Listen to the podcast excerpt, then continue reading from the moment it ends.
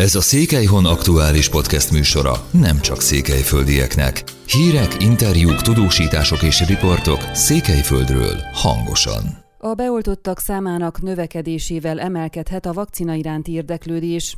Arra számítanak, hogy a beoltottak számának növekedésével nő a koronavírus elleni vakcina iránti érdeklődés, fejtették ki a szerdai sajtótájékoztatójukon a Sepsiszentgyörgyi kórház vezetői. András Nagy Robert kórházigazgató szerint az emberek bátrabbak lesznek, ha megtapasztalják, hogy jól vannak, akik már megkapták a vakcinát. Sepsiszentgyörgyön eddig 145 egészségügyi alkalmazott kapta meg a Pfizer-BioNTech oltást, senkinek sem volt allergiás reakciója, néhányan a szúrás helyén éreztek kisebb fájdalmat. Rósó Mátyás orvosigazgató rámutatott, az igénylés alapján folyamatos az ellátás. A Sepsiszentgyörgyi kórházban az állandó felügyelet alatt lévő hűtőszekrényben 5 napig tudják tárolni az oltóanyagot, amit ha megnyitnak, 6 órán belül kell beadjanak. Az eddig beoltott 145 egészségügyi alkalmazott közül 45 orvos, 68 egészségügyi asszisztens és 29 kisegítő vagy adminisztratív dolgozó. A kórház alkalmazottai mellett házi orvosokat és asszisztenseiket, fogorvosokat, gyógyszerészeket, a mentőszolgálat és a vérközpont munkatársait is beoltották. A kórház mintegy ezer alkalmazottja közül mintegy 30% már átesett a fertőzésen, kialakult náluk a természetes védelem,